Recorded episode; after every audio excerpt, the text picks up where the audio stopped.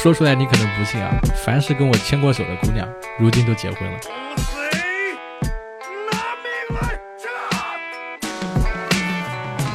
Hello Hello，各位活捉八师傅的听众朋友，你们好，我是八师傅八匹马。今天这期不一样啊，今天这期咱们聊一个，哎，很多年轻女性关心的话题，就是普拉提。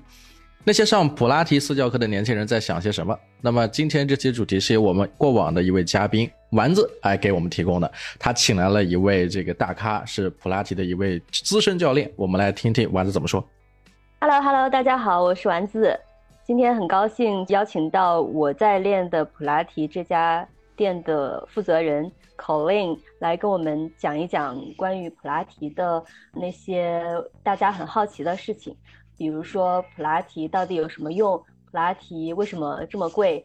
呃，什么样的人适合练普拉提？等等等等，一会儿都会聊到。好，那我们就邀请一下口令，欢迎。好，谢谢谢谢，我是上海 Infinity Motion 恒动普拉提的呃口令，然后今天可以就是回答大家所有关于普拉提的业界的一些小秘密。我感觉好正规啊！我天，我跟各位听众朋友们说一下，本来我们是打算下午来录制这期节目的，现在呢是在晚上，因为下午的时候丸子刚好就去了可令的他们这个店，然后是是想要以这种前方采访的方式，但是我们试了一下，声音条件实在是太差了。没办法，对不起，我第一次这么搞，有点复杂。可令，我想问一问啊，在和丸子聊的过程中，你自己有没有一些感受啊？听别人来问关于普拉提的这些过往呀，就不是像一个顾客，像一个学员，而是像一种采访的形式。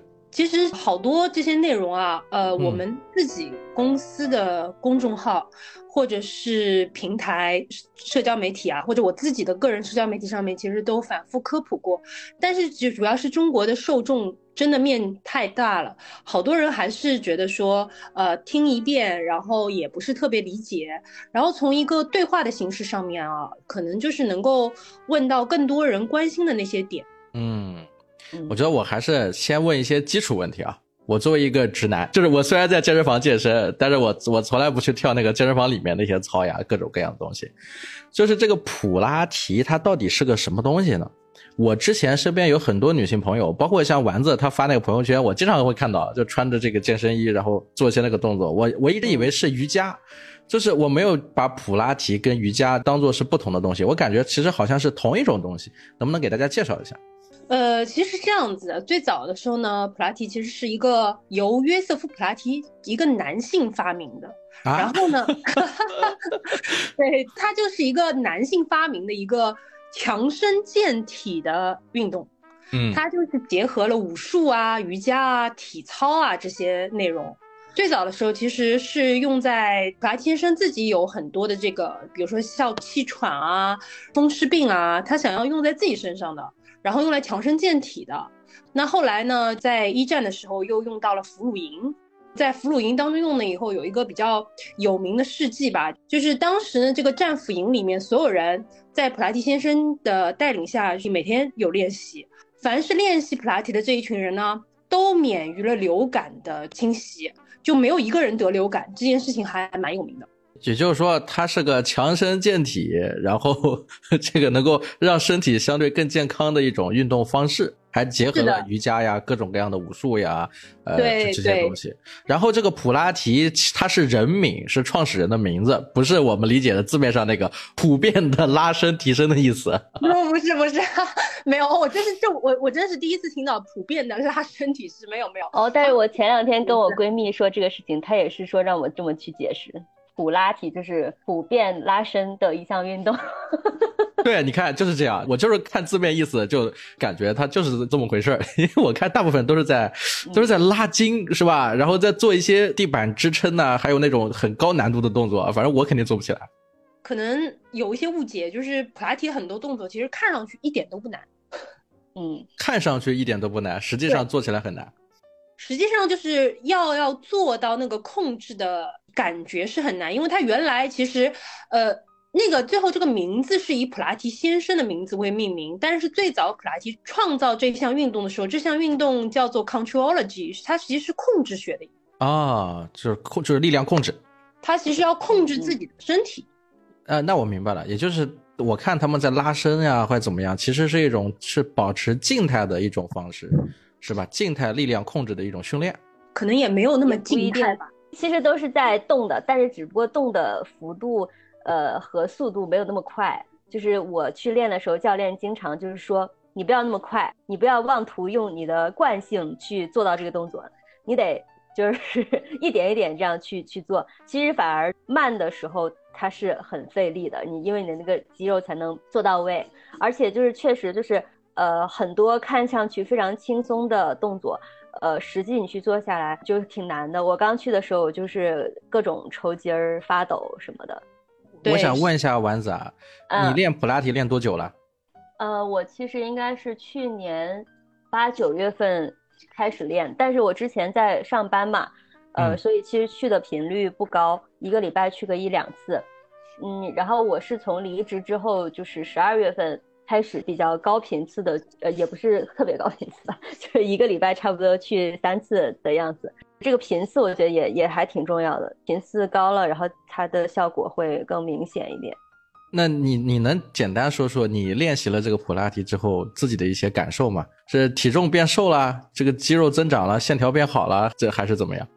我感觉我说这特别像在打广告，因为我是这样的，就我为什么当初会考虑去做普拉提，是因为其实我平时，呃，基本完全不运动，就是 其实我去到每一个地方，然后包括医生问我，哎，你平时，呃，做什么运动啊？然后我就是很羞耻说，啊，基基本不运动。然后因为我是做市场营销嘛，就每天基本上都是坐在电脑前，日积月累，就是呃我的肩颈特别不好，严重的时候就是我每个礼拜都要花钱去做一次按摩，才能缓解我的这个痛苦。体检的时候也是说颈椎有有点僵直，对，反正变形。然后精神也不是很很好，然后当时我闺蜜就说，要不你去试一下普拉提。但是其实我当时对普拉提并不了解，听都没听过，但完全是因为她推荐我去，然后我就呃搜了一下公司附近有什么普拉提的店，然后我看到就是这家评价还不错，然后我就去试了一下。做到现在的话，我的感觉就是，第一就是每一次做完都感觉特别就特别爽，就我每次做完之后，我就会说好，今天很爽，然后教练都感觉我特别打鸡血，但是确实是是这样的，因为它有那种力量，然后还有那些拉伸啊什么的，就是能帮助我们这种上班族去缓解一些很紧绷的身体的状态。因为它主要是练核心嘛，然后加上控制了一些饮食，体重也轻了。我去的时候应该是五十二公斤，我现在是四十八，四十七点几，瘦了七八斤的样子。前段时间还量了一下我的各种围，就也都是瘦了。然后我朋友也说，感觉我的人变薄了。所以就是从这些数据的角度来说，确实是挺有用的吧。但是也我觉得也不是说它能多么的瘦身或怎么样，因为本来我其实也不胖，但是。呃，就是感觉它激活了我身上的肌肉，就是我以前就感受不到我的这些肌肉，或者是怎么个就是用它们呢？但是现在我就会有的时候就会有意识的去卷一下腹啊，或者是去调整一下我的呼吸啊，或者什么样的，然后去让自己尽量保持在一个合理去利用肌肉和呼吸的一个状态，很有这种控制。控制自己的感觉，就这种感觉很好。哎，那可令，我想问一下，就是你是怎么来看待这个普拉提的？呃，刚刚丸子是关于，就是他说的是关于他是一个刚刚接触普拉提的一个这个小白，然后他的一些体验，有点像我们讲的健身者的那种红利，是吧？刚开始健身的时候，他的这个反应效果是比较明显的。那么对于你来说，你经营这个项目这么长时间，你认为这个普拉提它对这个人体的整体的这个感受是一个什么样子的东西？就为什么那么多呃人最后能够长时间去运动这个项目的话，跟他的最后产生的这个体型其实是很有关系的，因为很多的运动啊，大家都会担心说会，比如说你长时间练习会不会产生一个比较粗壮的肌肉块啊？这个是女孩子在健身里面问的最多的问题。对，她说会不会产生很多肌肉，就是。其实这个问题呢，其实我觉得如果你经常健身也知道，就就我来说，我一年都不能够长出两公斤的肌肉，就我怎么吃我都长不出那么多肌肉，就我还我还想着能长成那样，但我就说，其实普拉提想要长出这样的肌肉，我们没有大重量的刺激，几乎是不可能的。那么说穿了，其实跟健身有一个非常大的明明显的一个差别，是在于说普拉提的练习的话。刚刚丸子讲到了一个重点啊，就是他说他刚刚开始练习的时候，教练经常跟他讲啊，我们不能用惯性的来回，对吧？啊，因为很多教练都会讲这个，是说慢一点，你可能会觉得更难。其实这个慢一点是什么意思啊？可能现在要讲到一个稍微有一点点专业的词了，但我会尽量讲的稍微通俗易懂一点啊。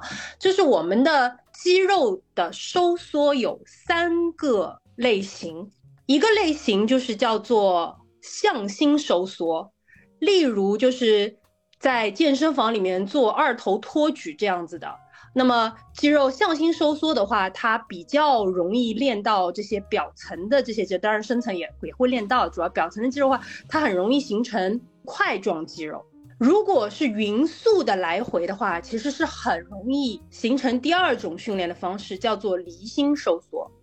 嗯，离心收缩的肌肉的复合的力量是要比向心大很多的，所以离心收缩的话，其实是对肌肉挑战会更大。这就是为什么很多客户在刚刚开始练习的时候会抖那个原因。嗯嗯。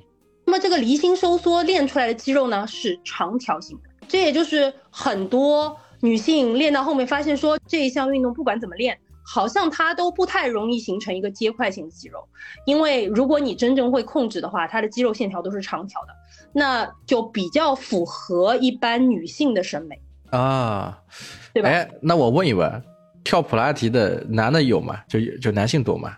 那我们要回到他一开始的创始人，那创始人就是男的，对，一战战俘营里面那些练习的也都是男的，又没有女的。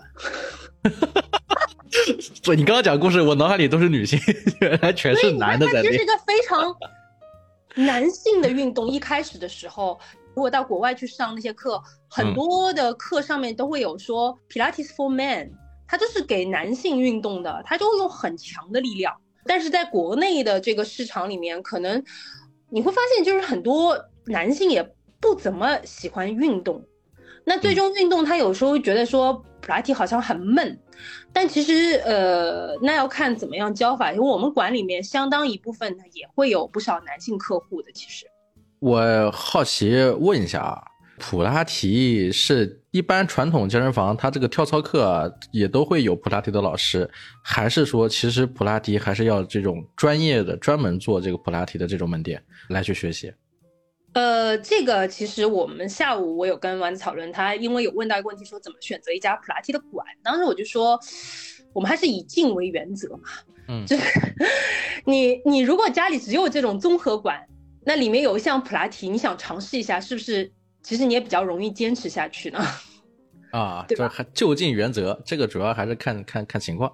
你不能三天打鱼两天上晒网嘛，是吧？那你要能坚持下去，是不是还得离家近一点？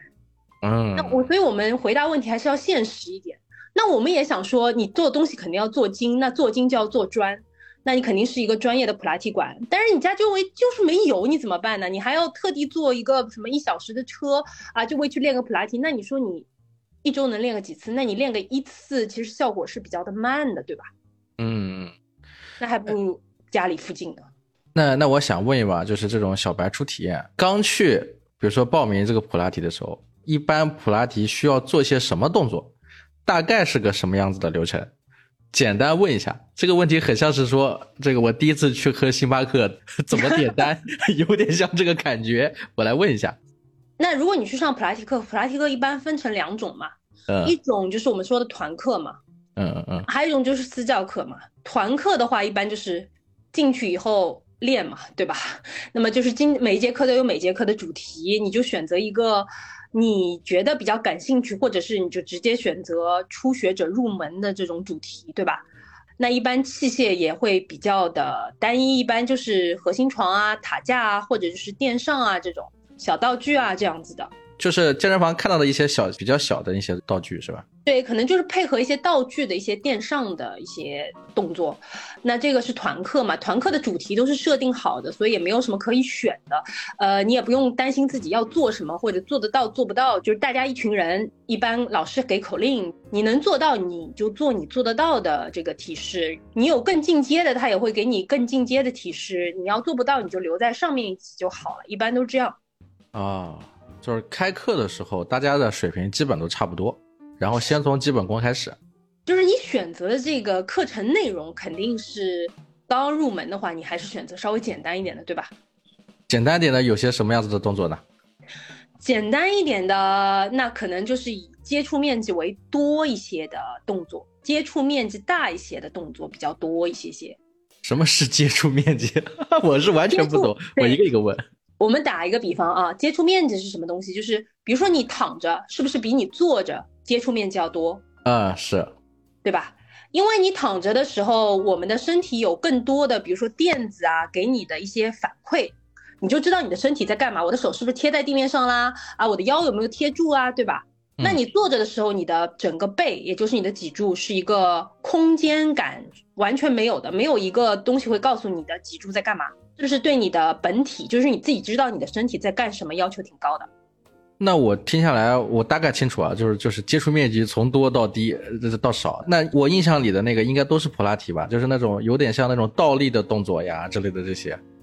倒立的动作，我们怎么定义倒立呢？就是只要你的心脏高于你的头，我们都叫倒立。哦，还有这种讲究？对。丸子，你在这中间学习的过程中是一个什么样子的过程？循序渐进。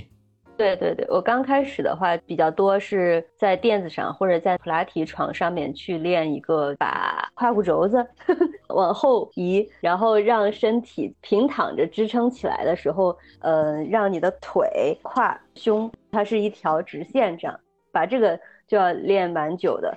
然后还有就是呼吸。刚开始的时候，因为你的注意力都集中在哎，我要把我的这个腿啊、什么屁股啊这些地方发力，然后你就会忘记呼吸。所以刚开始我的教练就老是提醒我，哎，要呼吸，要呼吸。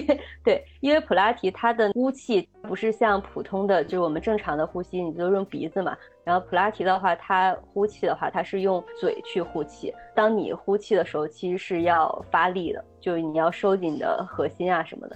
因为刚开始是这种的，后面当。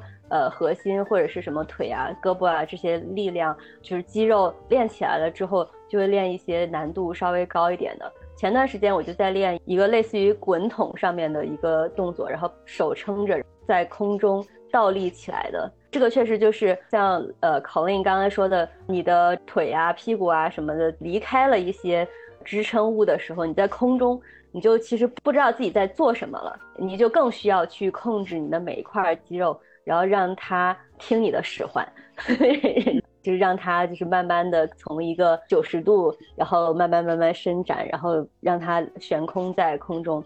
要做到这个动作，看上去就还挺轻松的，但是实际上需要手臂呀，然后。呃，包括你的手掌的这种握力啊，背部的这些肌肉，还有腿啊什么这些，全部都要用上力气，你才能做到一个比较标准的动作。所以就是像老师刚才说的，从一个接触面比较多的，然后到慢慢慢慢慢慢，就是越来越少，越来越少。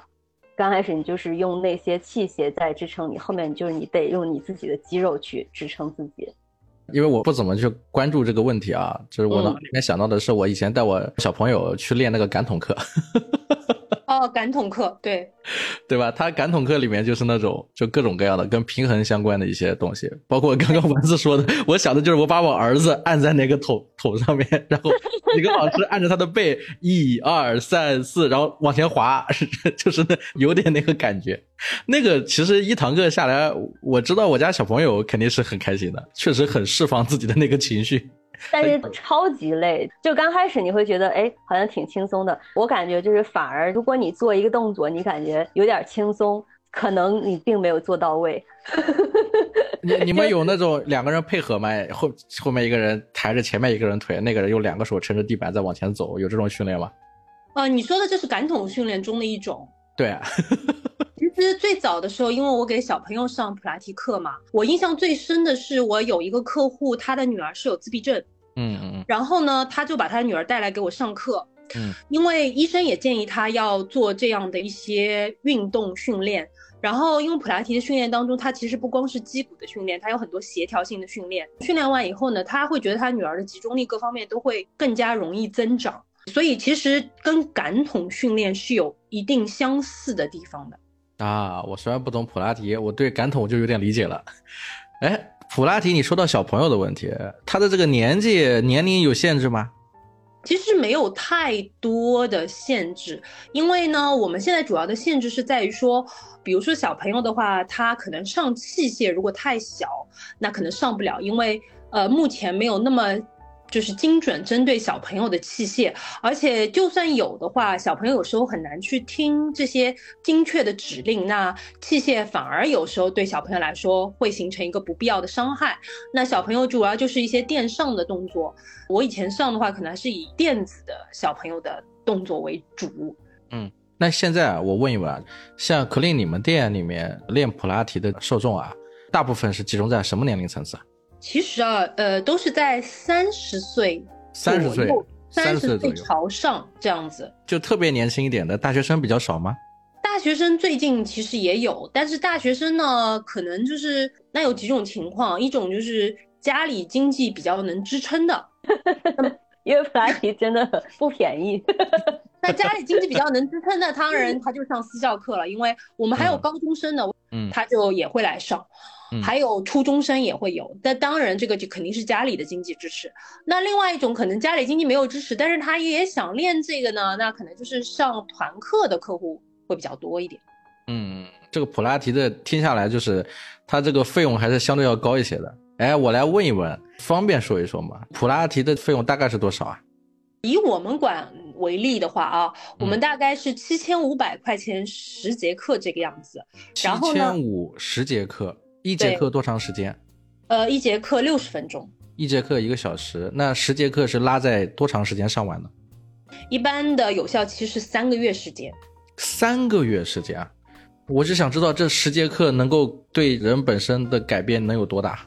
啊，我们一般来说十节课的话啊，打一个比方，我们什么情况下会买十节课？什么情况下买三十跟五十？其实是有这样的一个呃说法的，就是呃，我们希望刚刚开始呢，你上课的时候频次稍微高一点点，那个每周至少在两节课，那。好的情况呢，可以到三节课。那这样的话，可能十节课的话，很快就用完了。那么刚刚开始，可能就是如果能坚持这个频率，就三十节课。那三十节课的话的价格呢，大概在七千七百块钱左右一节。七千七百块钱，七百块，七百，七百块钱，差不多。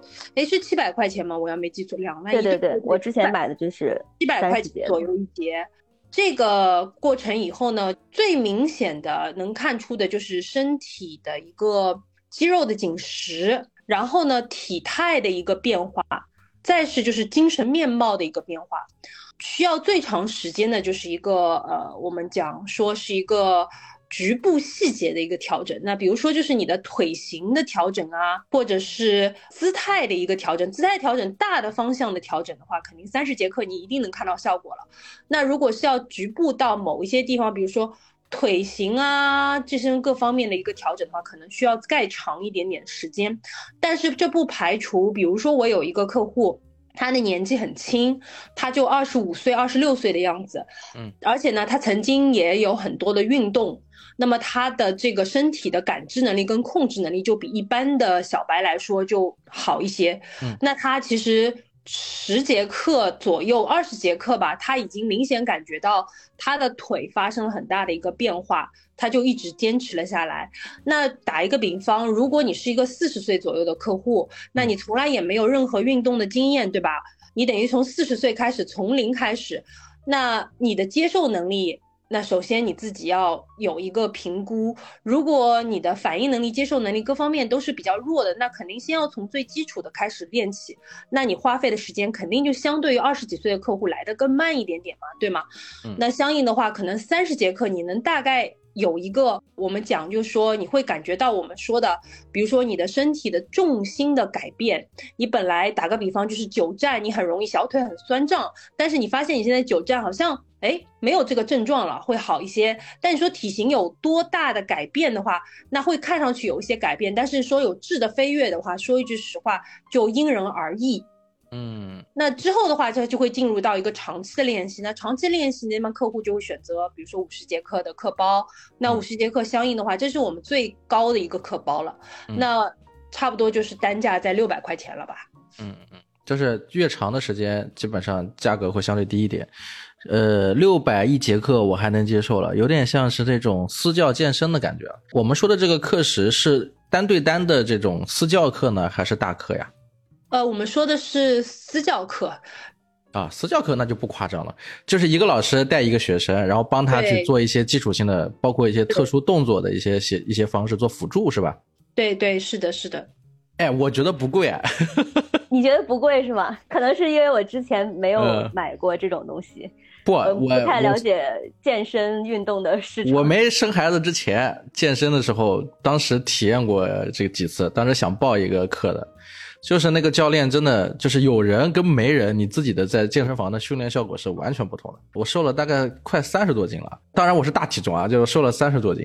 我去那个健身房特别喜欢去的原因，是因为当时那边有一个教练，他特别喜欢跟这些学员说一说怎么练习。他如果有空没有私教学的时候，他就会教你怎么弄啊，我就特别喜欢这种教练。他当时过来就跟我讲，很热爱这件事情。对，他就跟我说，他说你该怎么来，呼吸前后怎么怎么做，他就在边上跟我讲，然后帮我打气，你知道吧？他那个，哎呀，那个感觉特别不一样，就是他会说你再坚持一下，再坚持下就好。对对对对对。整个全部做完，哪怕就只有十分钟，我都感觉我都力竭了，我觉得效果特别特别好。所以后来我就真的非常想报那个课程，后来被我老婆按住了。我觉得教练还是挺重要的，我那个教练就是他也是。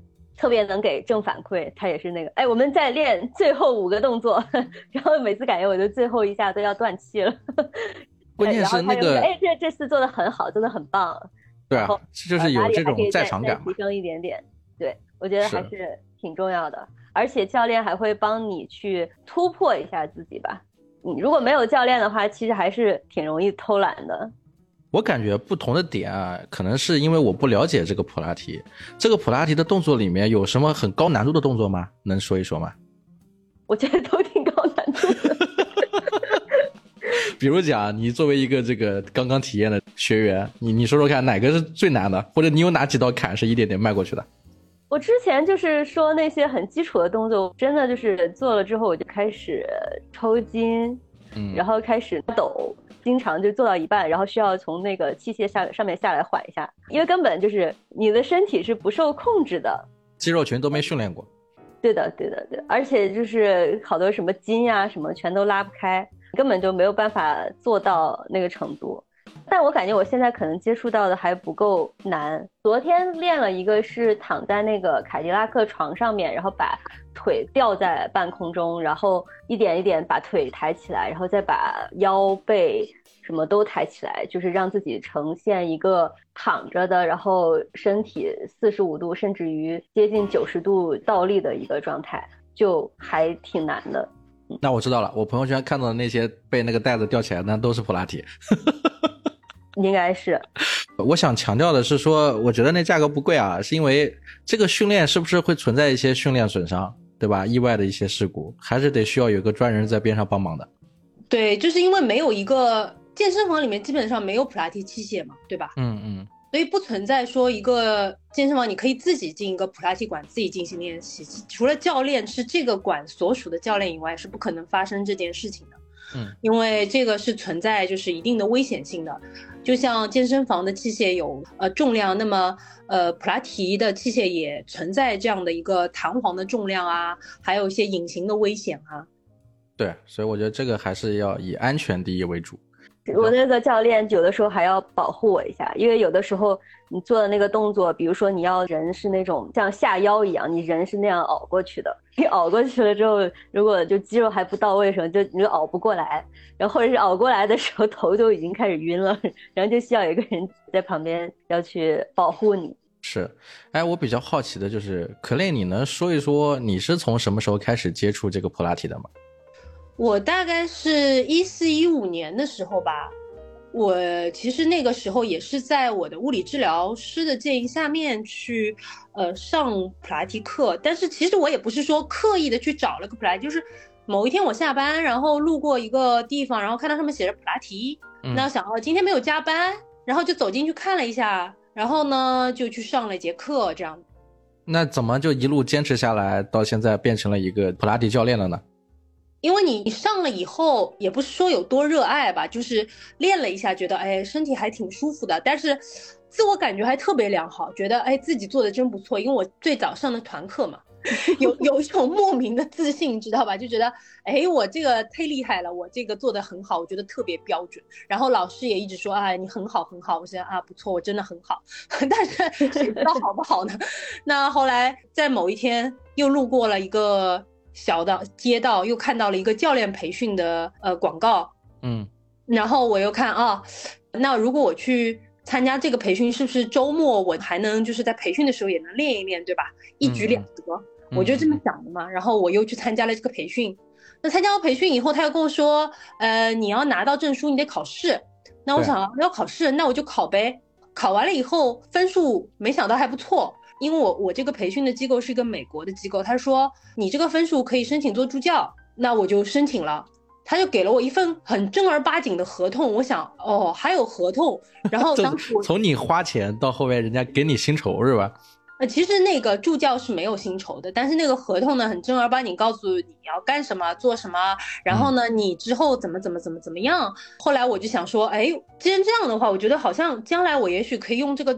作为一份职业干饭吃，那我就开始做全职的普拉提教练了。你这个中间讲的轻描淡写啊，但是我 我我感觉应该付出了不少的这个汗水啊。对，但是就是总在某一个阶段有一个人推了我一把，然后呢，我就是有人推我，我就往前挪一挪；有人推我，我就往前挪一挪。那普拉提的教练是不是也需要一些这种资格证书啊之类的东西？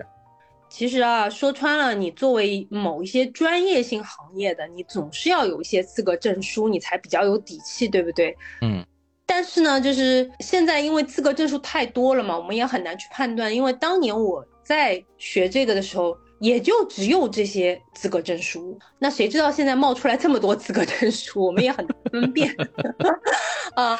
就我们自己管招聘嘛，那我们也讲清楚，我们就只要这些资格证书的人，然后这样子。比如说，能不能说一下哪些是可以去选的，就认准的？嗯，包括学员他也可以去筛选哪些是真正相对练的比较好的老师。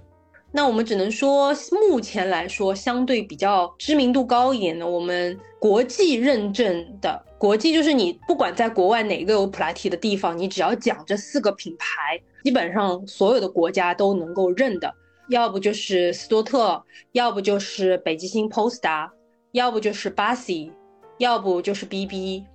嗯，你说的就是这四个牌子，这四个是国际认证的，那肯定是你到哪里你都不需要解释我是什么国际认证，你只要讲这个名字，任何一个普拉提教练他都知道的。可令是哪个认证？我是 Posta 北极星。Posta 北极星，哇哦！哎，这个丸子你之前有问到过吗？对对，我今天下午问了一下，我其实当时进到他们那个店里面，也是看到他们墙上挂了一个叫什么 Posta 北极星 Education Studio 啥的，就感觉哎，这个馆好像很专业，不仅可以教人，还可以培训普拉提教练，那这个馆应该挺厉害的。所以这这是我选择他们的一个蛮重要的一个因素。那你为什么想想做这个采访呢？这个我我我其实还蛮好奇的。你之前跟我说说，哎呀，我想给你推一个嘉宾，他们这个普拉提真的特特别有趣。这种一个是就是我自己练了嘛，我觉得这个运动还挺有用的，然后。呃，也比较适合我这种不太爱运动又不太喜欢那种很消耗肺活量运动的普通白领去去尝试。然后另外就是我感觉就是虽然好像它概念上挺火爆的，但是很多人其实并不知道它到底是怎么回事儿。包括我们前面去聊的跟瑜伽有什么区别，然后它到底贵不贵，到底有没有用这些东西。当时是想要说，哎，找一些同好去聊一聊这些东西，但是发现其实大多。多数人都处在这个迷思的阶段，要不就是搜到一大堆广告，所以我觉得是有必要可以跟大家去科普、去聊一下的。然后还有一个就是，也是前段时间去呃刷社交媒体的时候，看到有很多的明星，什么沈腾啊、关晓彤啊、孙俪啊，他们都开始。练普拉提了，但是表面上你会感觉这是不是一个很很高端，好像只有明星才能练的一个运动？但实际上，其实，嗯，市面上已经有越来越多的这种普拉提馆了。那我们如果能够帮助大家去分辨什么样馆是好的，什么样教练是好的，我觉得也还是挺有用的吧。所以就想要来做这样一个访谈。呃，那可令刚刚你我们聊的都是私教课了，这个团课的价格是多少？我现在很像做广告的。团课的话，呃，我只能说，这大概市场均价在一百五到三百之间吧。这一堂课是吧？对对对对。那团课有多少人呢？团课的话，每个馆不一样，大多数的话，就比如说我们馆控制在七个人以内。七个人以内，那其实团课人也就也还好。刚开始的时候可以先来体验，就是这种感受了。对，其实就是，呃，因为团课的练习跟私教课练习其实还是不太一样的。嗯，像私教课的话，可能还是客户有一定的针对性，他有一个个人的目标的，他可能会有一些单独的问题需要去调整的。那团课的话，那可能就是以塑形、减肥、出出汗这样子。那这样的话就可以跟着管的时间去走。那么还有一种情况就是，比如说你。的时间特别不自由的，然后需要教练根据你的时间来的，那团课可能也挨不上，也只能上私教课。我其实当时促进我去就推动做这件事情，还有一个原因就是我在那个他们店里面，然后看到他们的那个销售主管在训话他们的 员工，然后就是说，呃呃，为什么很多客户来体验了一下就再也不来了？呃，然后为什么有的人办了卡就也坚持不下去？嗯，但是呃，就是这些问题，其实我也挺好奇的。但是我又是从一个刚开始很痛苦，然后到慢慢坚持下来的一个人。包括我平时跟那个教练聊的时候，我觉得很有意思的一点是，他说他通过我在练普拉提这件事情上，就是认为我是一个很有毅力、对自己比较狠 的人。然后他问我，就是我为什么能够每一次都就是咬牙切齿的 在练，但是都还很积极的来。然后我当时就是说。首先，这个课就对于我来说，我觉得还是挺贵的，因为我家里没矿，我都是自己赚钱。那我觉得我花了这个钱，我得把它好好练起来。对对，得得让它值。然后另外一个就是，我觉得既然花时间来到这里，那就应该认真去对待嘛，尊重自己，尊重教练的辛苦。对，这个是当时的一个契机吧。其实我也希望，如果到时候有一些听众听到我们的这个呃内容。然后可能他已经在练了，但是他可能坚持不下去，但是可能听完之后就决定说，哎，我还可以再试一试。哎，你说到这个就提醒我了，想问一下可令，就是这些学员里面坚持不下去的这些人是一个什么样子的状态？你会比如说有这种心理上的变化吗？比如讲你很认真的在教一个学员，但是他后来就放弃了，或者说有没有什么有趣的或者印象深刻的故事可以分享一下吗？经常是我没有耐心在教这个学员了，但是不知道为什么他就老是要来，这样真的好吗？你这个反向的回答让我不知所措呀。因为我其实有一些学员，就是他会把我的耐心都耗尽，就是我跟他讲东，他做西；他我讲西，他做东。我觉得我跟他完全没有任何的连接，我都要上不下去了，但是人家还是坚持不懈，还不停的告诉我。他觉得呃今天练完怎么怎么好，然后我想啊那就行吧，反正呃那也是一个方法对吧？这个也行，但是你刚刚说的这个他坚持不下去呢，其实也有，有些客户就是比如说年约课吧，一年约一次吧，这不是马上就要过期了吗？难道？对呀，就就你跟他讲吧，他说哎，比如说我有客户吧，我我觉得我听他装修应该装修两年了吧。他用装修这个借口说都不来，但是我后来我理解，因为他真的是装修他的别墅，装修了两年。嗯嗯，但是他就拿这个东西做借口，就是不来。然后我就能了解装修的每一个步骤，比如说啊，我现在铺地铺地板了，嗯，呃，什么今天艺这个月艺术期，呃，不能来啊，嗯什么的，呃，这个我这个电工怎么怎么了啊？嗯 好好好但是呢，就是说，你说他不认真的，他每次来他也认认真真在练。就是来的少，但是你一约他，他就他就有事情。那你规律的来，你一周得来一次吧？那比如说一周来一次，你你问他了嘛？他就说啊，我怎么怎么怎么怎么怎么。那你说不问嘛，好像也不太好，是吧？就因为你不规律练习，你自己也觉得没有什么进取下来的动力吧？那我们也希望你自己能感觉到你，你来花了钱，至少你是有一点收获的，对吧？他就反正就各种理由吧。不过后来我们工作室也是有这样的一个政策，就是有时候我们也会想吧，可能他就是不想跟你练吧，对吧？他想意思就是不想怎么想跟你练，那要不就让客服联系。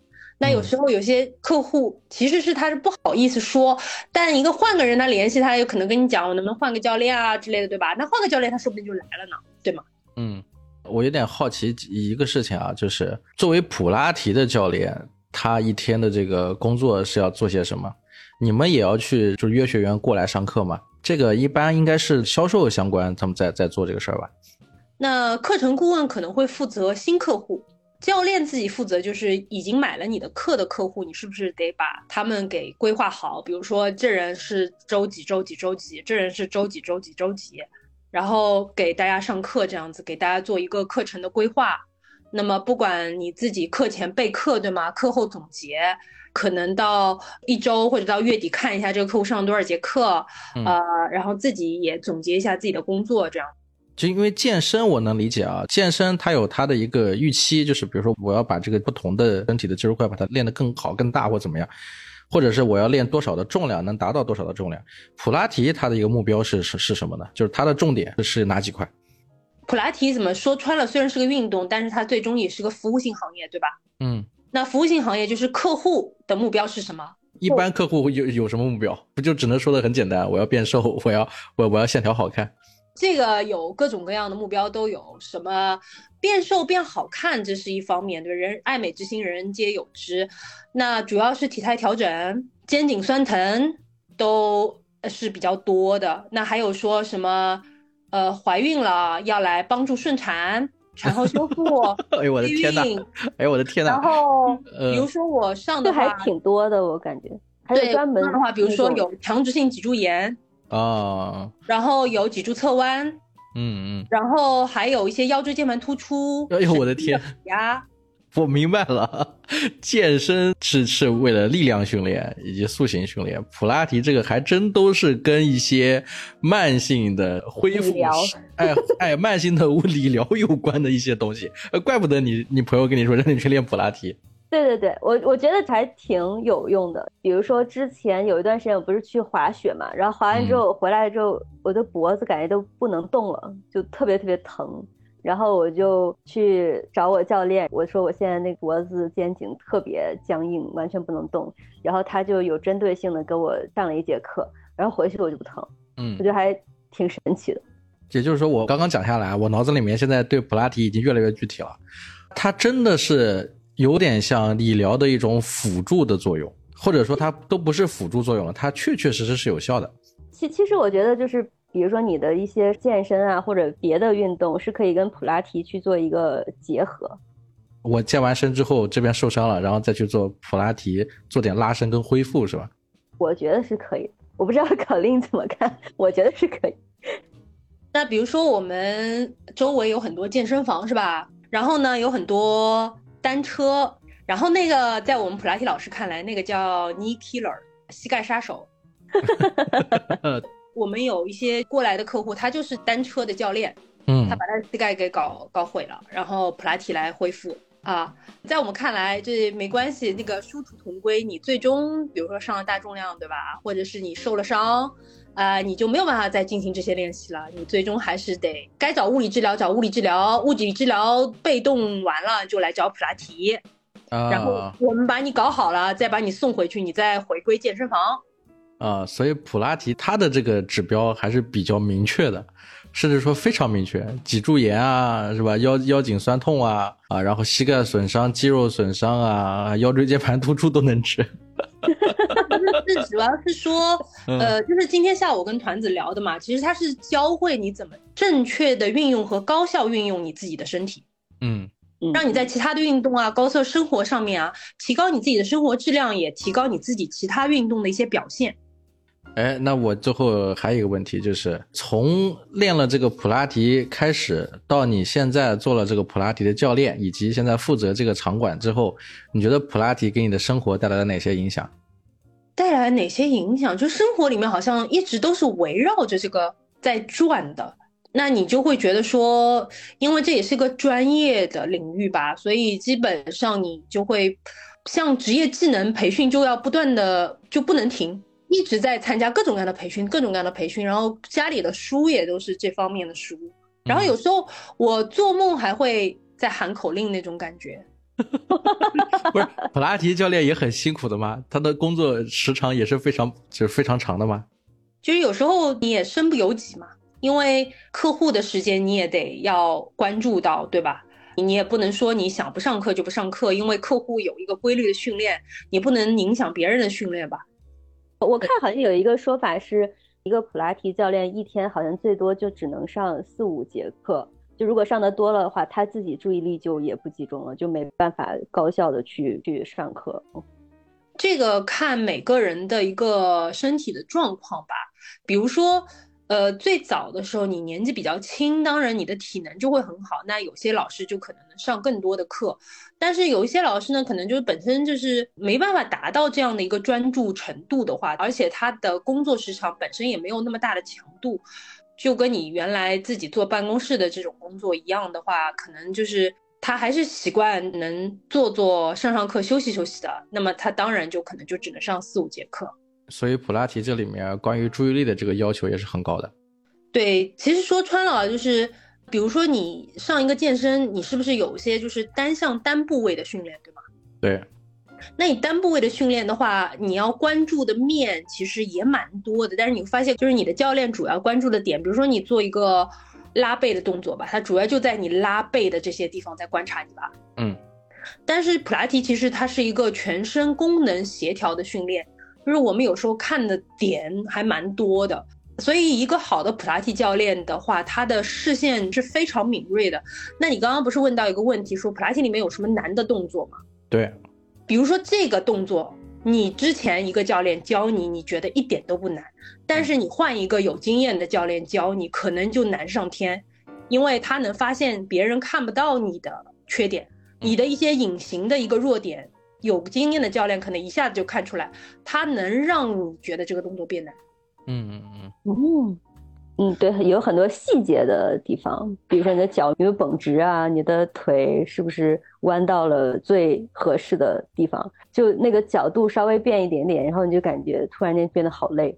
对，而且你可能原来进来的时候人是歪的。但是呢，有经验的教练一节课上完，你马上觉得整个人都是正的，或者说你会经常发现有一些人他的肋骨是翻出来的，可能一节课上完这个肋骨就进去了。哎呦我的天！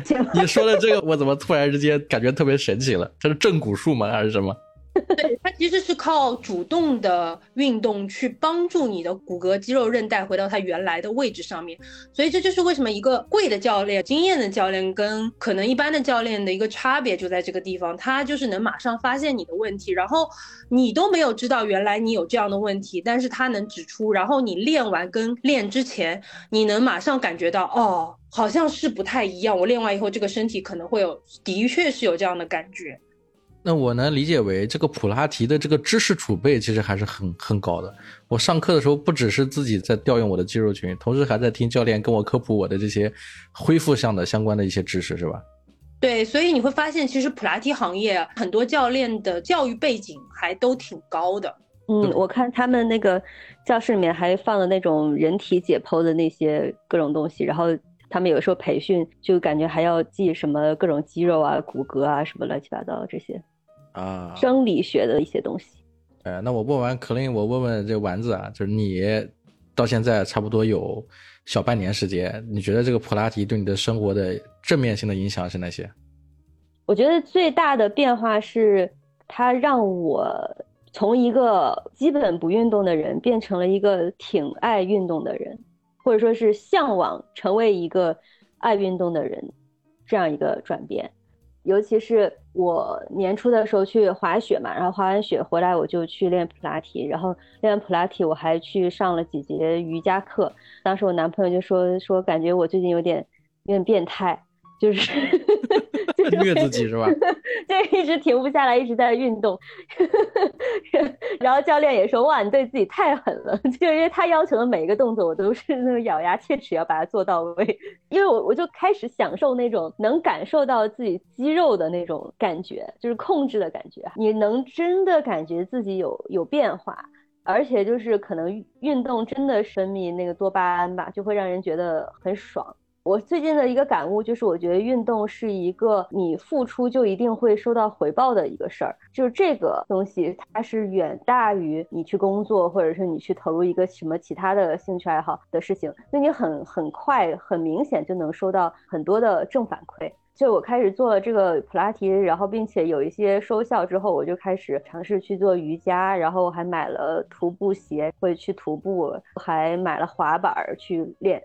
我目前主要就是练一些核心的肌肉嘛。就原先我去滑雪的时候，我刚开始我连站都站不起来，因为我核心没有力量。就 是我刚开始两天滑雪，我就一直在雪场上打滚儿，然后让别人把我拉起来，因为完全没有力量。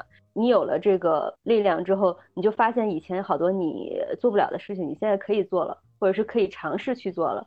所以就是，比如说我去练陆冲，然后他们也是说，哎，其实你是在用核心去控制你的腰腹，然后去锻炼这个肌肉。然后我刚拿到这个陆冲板，我立马就会滑了，这种感受就是太爽了。我听你讲完，我大概都明白了。这个普拉提有点像这种内功心法，是吧？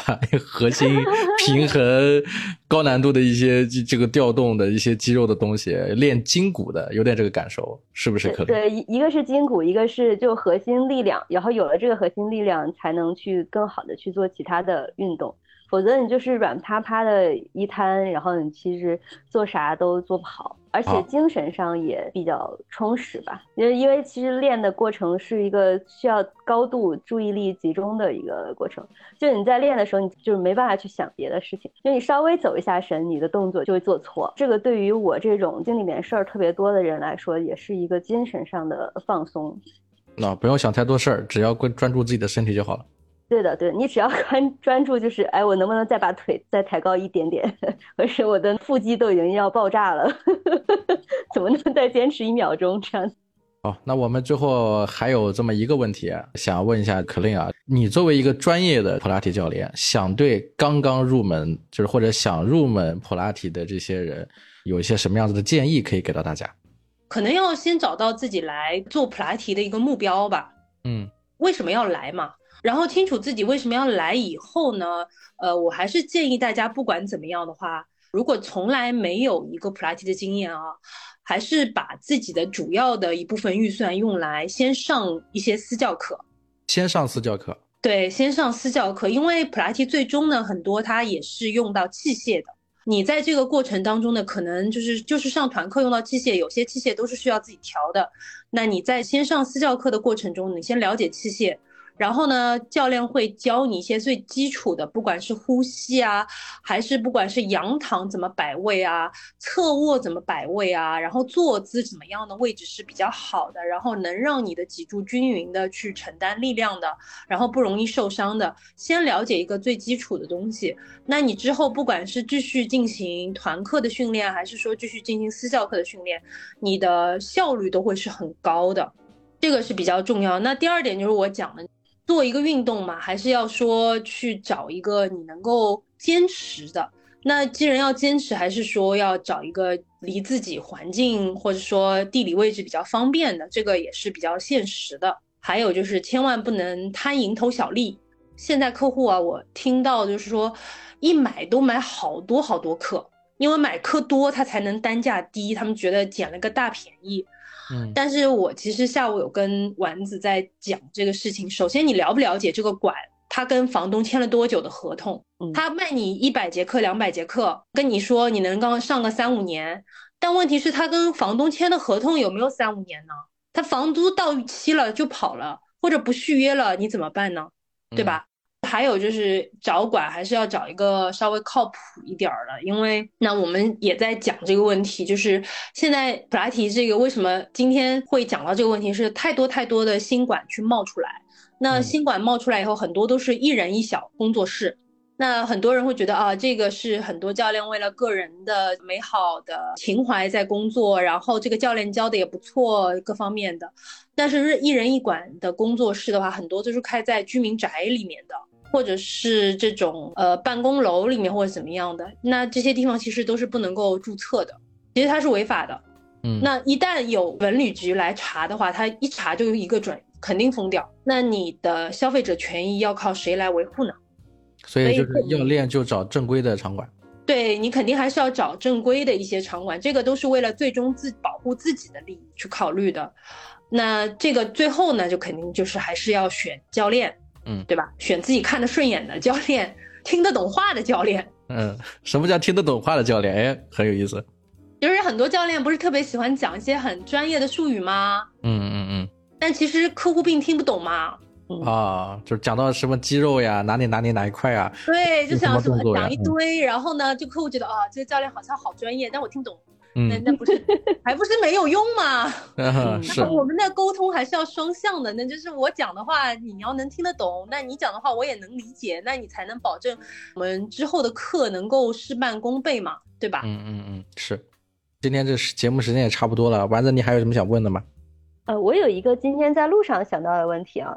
可能因为我现在还没有开始下一份工作，然后我经常会在社交媒体上刷到很多现在年轻人或者是三十多岁的像我这样的人都失业了，大家找工作也找不到。然后，然后，然后可令说，就之前他也是其实从兼职开始慢慢做一个普拉提教练嘛。那现在普拉提这么热，然后并且感觉也还算是一个不错的职业发展方向。那现在兼职去做普拉提是一个可以去尝试的方向吗？那假如说有人想要去做，普拉提的教练的话，他应该具备哪些素质或者能力，或者说，呃，是不是还需要一些呃舞蹈啊，或者是健身方面的基本功才可以？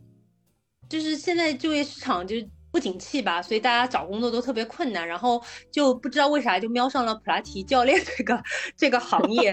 没有，我就是问，我不知道有多少人要去做这事儿，但我就是多，真的好多。因为我自己也做培训嘛，那我们培训之前有时候会了解一下就学员的背景，哇塞，好多都是说什么就是什么其他某某行业，然后我我可能想要转行做普拉提教练，啊，这样的一些学员哈越来越多。那我们对于这样的学员的话，建议还是你先练一段时间普拉提，你先了解什么是普拉提，再来考虑说我要不要做这个教练，不要光看网上那些图片，因为很多实际你看到的东西跟。这个工作还是不太一样的。那你练习了一段时间以后，你不管从身体上面接不接受这个运动，但你也会从你的教练口中听到这个工作大概是什么样子。你在了解说我要不要去参加这个培训啊，花这个钱成为这个教练。因为现在就是不需要吧，其实很多那么多馆肯定也是需要教练的，但是大家肯定是需要比较有一定经验的教练吧。你怎么从一个没有经验到有经验的？那当中这个跨鸿沟的话，肯定是需要时间或者是其他的一些方法去填补的。那这个的话，不是每个人都能够接受得了，或者是说突然之间从一个客户变成一个教别人、要为他人服务的教练，这个角色的转换其实也是要心理的转换的。现在市面上有有这种培养普拉提教练的这种培训班吗？好多哦，就是这种已经特别多了，是吧？嗯，很多。那他们给开的证呢，就是不像你之前说的这四大四四个证是吧？都是一些国内的一些背书之类的。国内的也有不少吧，也有做的不错的，做了比较时间长的也很多。其实说到这个，其实也是一个，呃，你去选择普拉提教练很简单，你就看他如果是一个正规的普拉提培训的话，嗯，他一定会写上他的简历，他是什么部分他培训出来的，什么机构培训出来，他一定会写的。那么你就知道它是一个正规的培训，但是它是不是通过考核，那我们就不知道了，因为参加过培训跟通过考核还是另外一回事情。啊，就是这还要看他后面的这个东西，还有没有比如说定向的证书需要补充的，比如说需要有一些什么理疗知识啊、医学知识呀，或者是别的这些质素呢？那肯定是有会比较好一点点。但是我们也说了，你有再多的证，嗯，那你也及不上你这个实际上你客户来了以后，你体验一下这个教练，你多少一体验，你有没有货，你是不是其实两三节课你也知道了，对吧？嗯嗯嗯嗯。哎，那普拉提是不是他一个普拉提教练，或者说我们一个男性普拉提教练，他跟健身房的那个健身教练相比，是不是他的肌肉块不是很明显啊？如果他是长期练习普拉提的教练的话，他的肌肉线条应该是以条状线条为主的，很像经常骑那个动感单车的那个教练是吧？就我们周围骑动感单车教练还蛮大块。他都算大块啊！我看骑动感单车的教练，那个腿一眼就看出来，又细又长，然后条状的肌肉。我们上海这周围这市场的教练，可能他们还是块状教练吧，就是腿的状态还是块状的。那普拉提教练呢？普拉提教练就就不是很能看得出来他有这么大的肌肉块，是吧？但除非有一些男性的普拉提教练，他也做力量训练，那可能也会有块状。啊，明白了，我知道为什么，因为一个是普拉提一个很新鲜的东西，还有发展空间的一个市场。第二个呢是，他这个教练本身你很难通过视觉去判断他是否很厉害，必须要通过相应的了解才清楚。第三个就是它的这个价格单价相对来说还是比较高的。那那些只练过普拉提的人，他们也会觉得说这个好像是可以不那么 low。以前其实很多 健身真的特别好的，他会想说我要去当个健身教练。对吧？有有往这方面，这两年健身教练这个行业慢慢的开始往下走了，所以说现在想说要当个普拉提教练，好像是这么回事儿，是吧？对，因为现在整个信息很透明化，大家发现商业健身这一方面的教练，其实它主要的功能是销售，它并不是一个走专业路线的。当然，我们不排除也有走专业路线，打比赛这些也很多走专业路线。然后呢，就会发现普拉提教练成为了这个运动行业的一股清流。就好像大家不怎么需要做销售，主要还是以自己的专业能力去说服客户的。普拉提有比赛吗？没有比赛吧？我觉得如果要普拉提比赛的话，而是应该是比赛怎么能够很好的处理一个客户，教需求啊，就教客户。但是呢，国内有一个机构，他搞普拉提比赛是就像健美比赛、体操比赛那样，在普拉提机器上做各种体操动作。哦。呃，所以他的这个初衷可能跟我们理解的普拉提的这个初衷，这个比赛好像有点不太一样。哦，好，那行，那咱们今天这个节目时长也差不多了。嗯，最后我们老传统，呃，还是问可令吧。最近一边教学员的同时，有没有听什么歌或者放什么歌比较合适的，可以推荐给大家？哎，最近我一直都在听一些什么粤语歌。粤语歌很好啊，粤语歌那个哪首歌特别喜欢？就是之前不是好像有一个那个选秀比赛吗？生生不息里面有一首就是曾比特唱的《初恋》啊。为什么这首歌印象深刻？因为那个爆炸头特别可爱，后面的霓虹灯一闪一闪的时候，我印象觉得特别愉悦，看他跳来跳去。你在教学员的时候也可以放这些这种歌吗？馆里面没有其他人，我也是会放一些我喜欢的音乐。啊，有人的时候放 Bandery 是吧？有有人的时候，前台放什么我们听什么。好，谢谢。那我们就在这首《初恋》的这首歌啊，来结束本期的节目。呃，谢谢可令，谢谢丸子，谢谢大家。谢谢。谢谢，好，拜拜，拜拜拜拜。